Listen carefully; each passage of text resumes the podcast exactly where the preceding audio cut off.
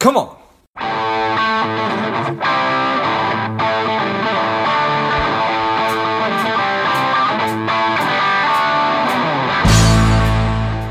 Spending too much time on social?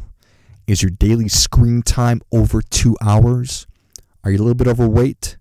Not saving enough money? Any or all of these are familiar. Strive could be for you. The Strive two week online boot camp will help you to detox your mind, body, and money, getting you on your way to a happier, healthier, wealthier, and more confident life. Go to strivedetox.com, S T R I V E D E T O X.com, and get your mind, body, and money right. The strong, the powerful Wade Pfau has returned to Money Savage. Welcome back, Wade. Thanks. It's a pleasure to be here. Excited to have you back on. Wade Pfau is a PhD. He is a professor of retirement income at the American College. He is an author, and he is the founder of retirementresearcher.com. Excited to have you back on. Wade, tell us a little bit about your personal life, some more about your work, and why you do what you do. Well, sure. So I'm I'm now the director of the RICP program. It's Retirement Income Certified Professional at the American College of Financial Services, and also a professor of retirement income. Uh, also have a website, retirementresearcher.com, and that really explains most of what I do in terms of research and writing about retirement income planning. Three books now. I'm since the, the COVID lockdown, I've been working on a fourth book, that sort of thing. But yeah, all things retirement income. I appreciate that. So, talk about how you're working on a fourth book because of, of what we're doing. Is that just because you have more time on your hands, or because you think that we're going to be seeing some shifts in, in, in how we do things? Well, it was always part of my plan to have a four book series, and so this was something I would have been working on anyway. But but yeah, certainly I think people just need to be a lot more sensitive to really being as efficient as possible with their retirement income plans because they're not necessarily going to have as much surplus. So, like with taxes and everything else, just making sure they're approaching things in the best possible way. So it's it's possible, and I guess it's always possible, but uh, that the taxes could be going up after after what's just happened or what's what's continued to happen. Yeah, and even right now, we're we're legislated to have the tax increase in 2026 when the 2017 tax code is set to return again. But aside from that, as well, certainly it's the case. Uh, a lot of people do believe we'll see higher tax rates in the future, and that we're at the lowest tax rates in history right now. And so that can really speak to the idea of prepaying some taxes when you're in potentially a, a lower marginal tax bracket than you may be in the future. So let's let's uh, if you could just go into that right right there. What are some ways that we could be prepaying taxes today?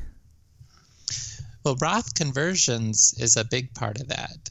Getting money moved from your traditional tax deferred IRAs, 401ks over to Roth accounts, and potentially even being able to do that at a discount with the decrease in market values that can set you up to have this source that doesn't count as taxable income and doesn't go into any sort of adjusted gross income or modified adjusted gross income measures. So, protecting from making Social Security taxable later on, protecting from hikes in, in Medicare premiums. Um, just having that sort of shift today can help with the whole issue of required minimum distributions and everything else to just better manage taxes later in retirement. Got it. That's an interesting thing right there. Is that theoretically speaking, the market goes down by ten percent. Um, doing a Roth conversion, it's the amount of tax that you'd be paying on the actual sum of the, of the, the, the amount in the account. So yes, I guess theoretically speaking, in that scenario, you and probably not theoretically, you would be paying a lesser amount of tax. Yeah, you'd get uh, any shares that you moved over would be like a 10% discount in terms of their impact on taxable income. The only thing to be careful about, though, is with the whole idea of sequence of returns risk, you don't necessarily want to be selling assets that have experienced a loss to pay for the taxes on that. Right, right. Okay. And that's something that, that, that I wanted to, to, to touch on a little bit today was uh, was this sequence of return risk. And certainly – Um, we've talked on the show before about a lot of the risks that we face in retirement, but a lot of these things are so abstract, and sometimes it takes a correction in the market to say, oh, yeah, the market does do something other than just go up. Um, so, if you could, could you lay out an example of, of what sequence of return risks really is? Well, yeah, I mean, it's a a market downturn at a time that really impacts a lifetime financial plan, which tends to be the years leading up to retirement, and then especially disproportionately so the early years of retirement. Where, like, if you had retired in January 1st of this year, and no matter what withdrawal rate you were using then, I mean, just say 4% as an example, and then you see your portfolios declining in value, to meet the same spending goal, you're now using a higher withdrawal rate from from what's left, and then that just further compounds where you need a higher and higher return just to keep your portfolio from declining further and to have any chance at, recovering the portfolio. It's it's a different issue than we already understand. Like if your portfolio is down 10%, well, to be clear, it's if it increases by 10% again, you're not yet back to where you started. You need to increase by about 11%. But when you're actually taking distributions as well, the market gains have to be that much higher to get you back to where you started again. And, and that's what sequence of returns risk does. Right. Yeah. So if you're in a position where you're actually having to be selling shares, um, liquidating to, to create income, um, you'd need to be making a a pretty is is is is there a ratio or rule of thumb there? If you're taking out four percent, you have to be earning how much, or is is there a way to figure well, that out?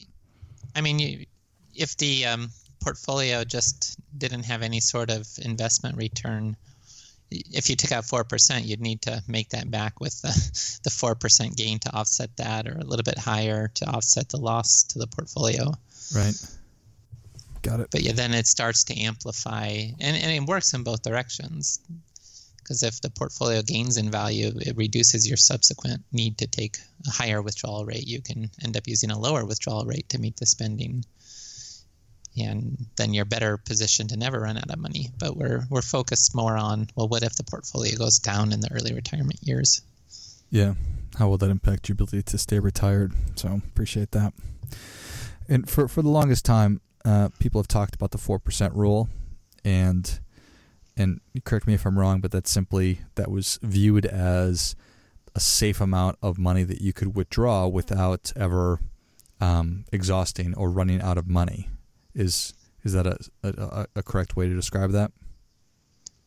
Basically, as long as like without ever exhausting the portfolio is specifically 30 years. okay. It's calibrated to a 30 year period where historically if you earned the index market returns and invested 50 to 75% stocks. That strategy would have prevented you from depleting your asset base. Okay. And and how, how, how was that actually then then applied? Was it I I invested in 50 to 60% stocks leading up to a certain time and then how how did people actually utilize the 4% rule? Was it just move everything to cash and then use fi- uh, fixed income of some kind, bonds? No, that would be the asset allocation for retirement. It, it, the 4% rule just starts you off on the first day of retirement and tells you how much you can spend. And, and Bill Bengen, in his original formulation, said retirees should hold 75% stocks, as close to 75% as possible, and in no circumstances less than 50% stocks and that that's the idea. You keep this aggressive asset allocation because you're expecting the stock market will outperform the bond market on average.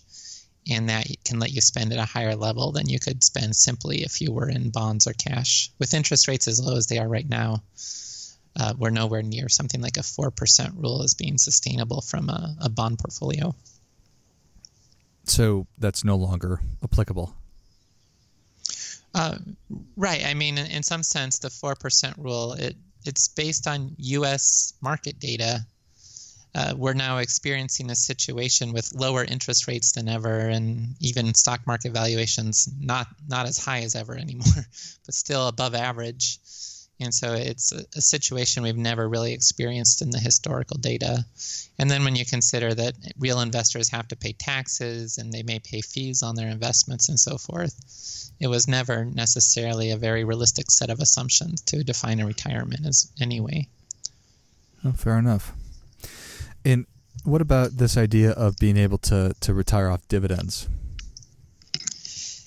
Yeah, that's something that exists out there as well, more on the kind of consumer side. Like if you're reading some article about retirement income on a website that allows for comments, you see a lot of people saying, oh, well, this 4% rule is meaningless because I've got this portfolio earning a 5 or 6% dividend yield.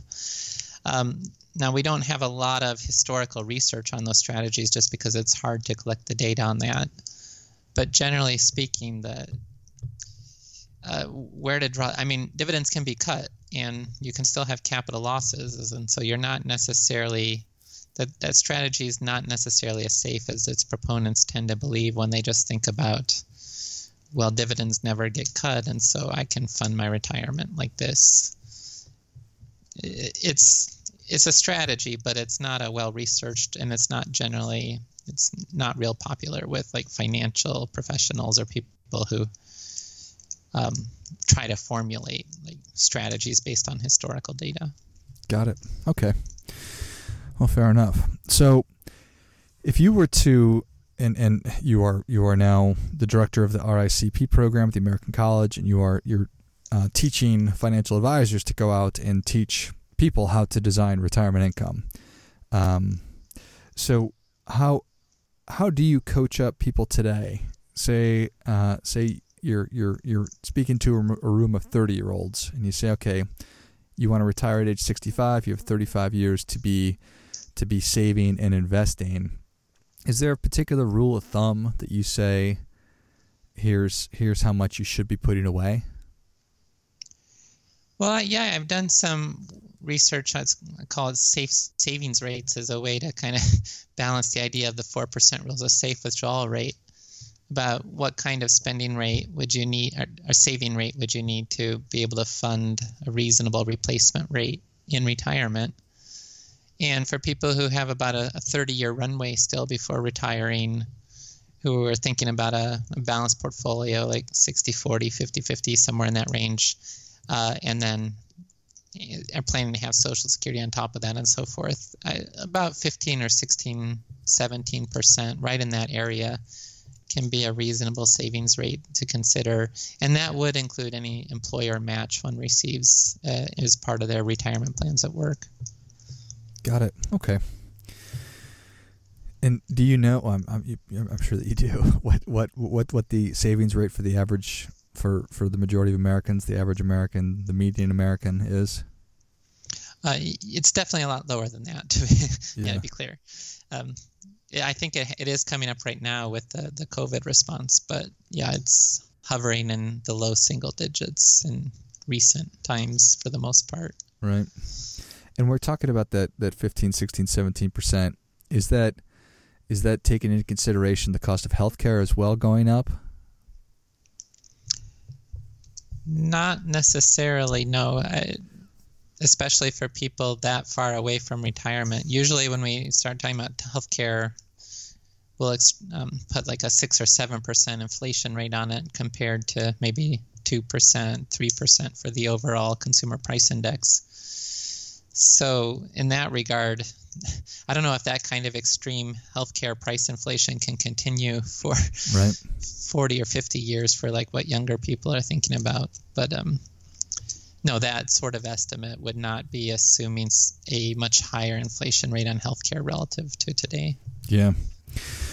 All right, so we're sitting down with somebody and and and we're like, okay, you need to be saving you know twenty percent in order to to factor in just the amount of money you'll need, healthcare, and people think, oh my gosh, how in the world am I ever going to manage this? What how how how do emotions play into how how you're training people to have these conversations with with with clients? Mm-hmm.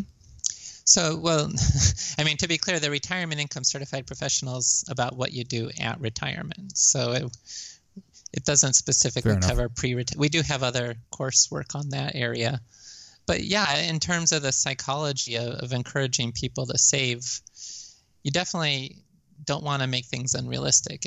And it might involve baby steps like do this and then do this. Don't just look at the very end and it might look inconceivable how you could ever get there.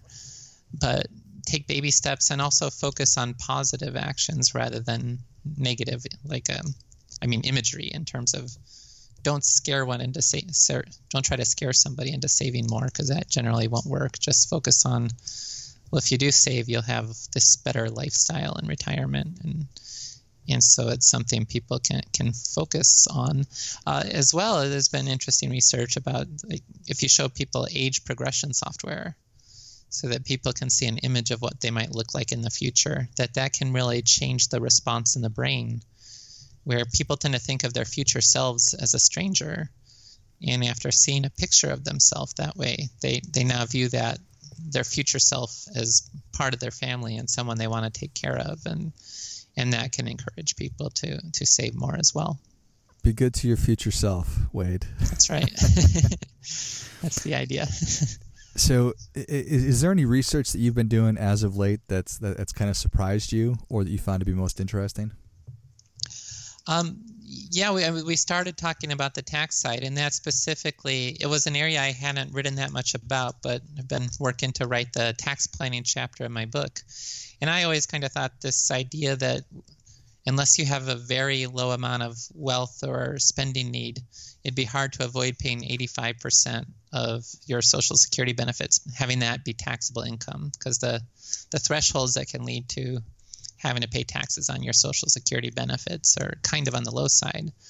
But in just looking at this more careful, more carefully, realizing that actually it is possible with some tax planning to at least get yourself so you're paying taxes on much less than 85% of your social security benefits maybe getting that all the way down to zero could be tough but but it's i was surprised at how planning really can help and then in that regard as well help to extend the longevity of a retirement plan it's not impossible to have your assets last another five six or seven years through a combination of tax planning and also social security claiming strategies Got it.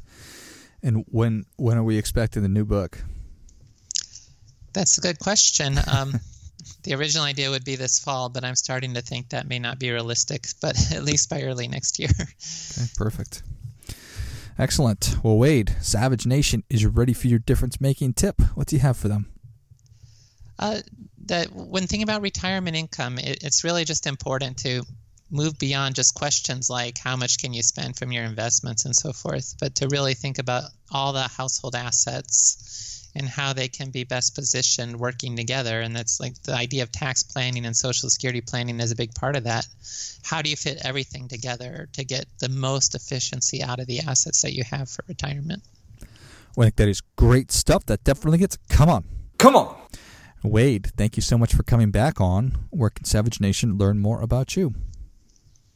Uh, well, everyone's welcome to visit my website. It's retirementresearcher.com, and we do have a page set up, the slash join, to get, just start uh, with our weekly email series. Every Saturday morning, we send out an email, as well as we are offering a, PDF of my retirement dashboard that shows updated sustainable spending numbers based on where the bond yield curve was April 1st of this year. It's also pretty close to where it still was May 1st of this year. Nice. Well, Savage Nation, if you enjoyed this as much as I did, show Wade your appreciation and share today's show with a friend who also appreciates good ideas. Go to retirementresearcher.com. Go to retirementresearcher.com backslash join to get the weekly message that comes on Saturdays. Thank you again, Wayne. Thank you. And until next time, keep fighting the good fight because we are all in this together.